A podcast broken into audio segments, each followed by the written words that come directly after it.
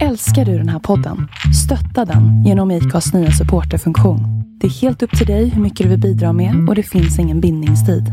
Klicka på länken i poddbeskrivningen för att visa din uppskattning och stötta podden.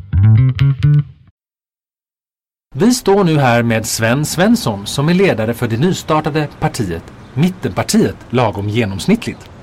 Så Sven, varför har ni startat detta parti? Jo, vi tycker det saknas ett parti som står i mitten av den svenska politiken. Det behövs ett genomsnittsparti helt enkelt, speciellt nu när politiken blir allt mer polariserad. Ja, men om befolkningen blir allt mer polariserad riskerar inte ett mittenparti att bli avskydd av båda sidor då om ni inte riktigt tar ställning? Jo, så är det kanske, men ändå inte så.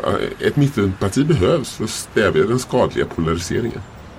Men vilka är då de personer ni hoppas få röster av? Vilka är era hjärtefrågor? Eh, hur ser ni till exempel på utjämningspolitik eller för att minska ekonomiska klyftor? Jo, men det är vi för och också emot. Ja, både, både och helt enkelt. Det låter ju lite otydligt. Alltså, är ni för eller emot utjämningspolitik? Ja, som jag precis sa är vi varken eller. Vi är för utjämningspolitik men ändå emot en sådan politik. Så, så ni har ingen åsikt om man ska vara helt ärlig, eller hur? Jo, vi har mer än en åsikt. Vi har två åsikter. För och emot. Det är en åsikt mer än övriga partierna har faktiskt. Ja, fast det låter ju ändå väldigt otydligt. Alltså, om vi säger så här då. Ta en fråga där ni måste välja ja eller nej.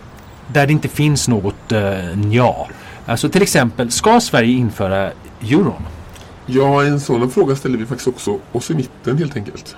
Men ska Sverige införa euron? Du kan ju inte säga både ja och nej i den här frågan. Ja, det förstår vi.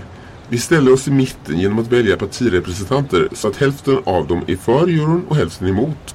På detta sätt försäkrar vi oss om att stå i mitten, alltså mitt emellan. Men riskerar inte ni då att stöta bort alla, både de som är för och de som är emot? Kanske det, men nu är inte vi ett parti som ytligt leker med i en popularitetstävling. Utan vi står för det som är rätt. Vilket är helt rätt att göra, tycker vi.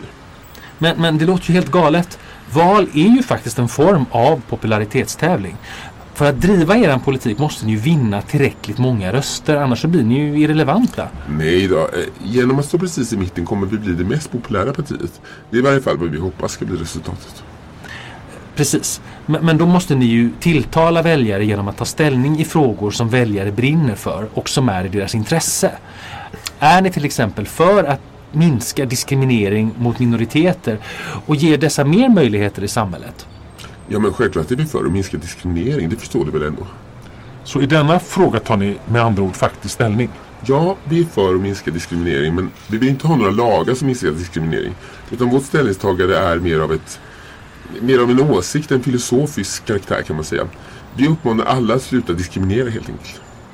Men, men, varför ska de som tillhör någon minoritet rösta på er om ett annat parti tar ställning och faktiskt vill hjälpa minoriteter genom lagstiftning? Eh, ja, vi förväntar oss faktiskt att våra väljare ska vara en grupp som ser liksom över sådana detaljer och istället förstår vår övergripande filosofi. Och vad är då er övergripande filosofi? Ja, att alla ska vara snälla och att det som är i mitten är den bästa lösningen. Det är där lösningarna finns helt enkelt. Ja, men okej. Okay. Ta nu att en flykting som kommer från ett krigshärjat område. Ska, ska Sverige då ta in en sådan flykting och hjälpa sådana personer eller inte? Ja, alltså antingen kan man ta in personen utan att hjälpa den. Eller så kan man skicka tillbaka personen med att hjälpa. Alltså, jag vet inte vad jag ska säga om er politik. Alltså, ni verkar inte riktigt ha någon politik utan främst sträva efter att vara alla till lags. Utan att vara någon till lags, nästan som ni vore konflikträdda. Nu tycker jag du är orättvis mot oss. Fast ändå, det du säger är ju sant också, men, men ändå. Och, och vilka partier skulle du i så fall kunna samarbeta med ifall ni får tillräckligt med röster för att komma in i riksdagen? Kul att du frågar. Eh, för det är något vi diskuterat mycket då vi grundade partiet och kom fram till att vi kan tänka oss samarbeta med vilket annat parti som helst om vi har liknande politik. Fast vi vill inte samarbeta med vänster då, för de är ju så vänstervridna. Okej. Okay. Ja, och SD såklart, för det, de har ju en grumlig nazistisk historia. Men, men alla andra partier då? Ja, inte KD heller. Politik och religion ska inte blandas ihop tycker vi. Och SD, de är för dominerande i svensk politik så de kan vi inte samarbeta med. Och Miljöpartiet är för mycket trädkramare i Miljöpartiet så inte de heller faktiskt. Så, så det är egentligen, egentligen bara Centern och Liberalerna som ni kan tänka er att samarbeta med? Nej, Centern är för boniga. Och Liberalerna? Nej, men de är för väldigt inställda till EU. Som jag sa så är vi både för och emot EU. Det går ju inte.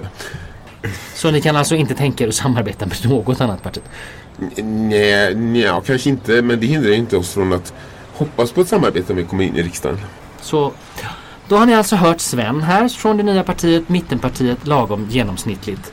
Och han har berättat om deras politik. Ha hallå, jag var ju inte klar ännu. Jag har mer att berätta om vår politik faktiskt. Kanske det, men vi på Talking Closet tycker det vore onödigt att berätta för mycket eller för lite. Utan jag tycker nog detta var alldeles lagom.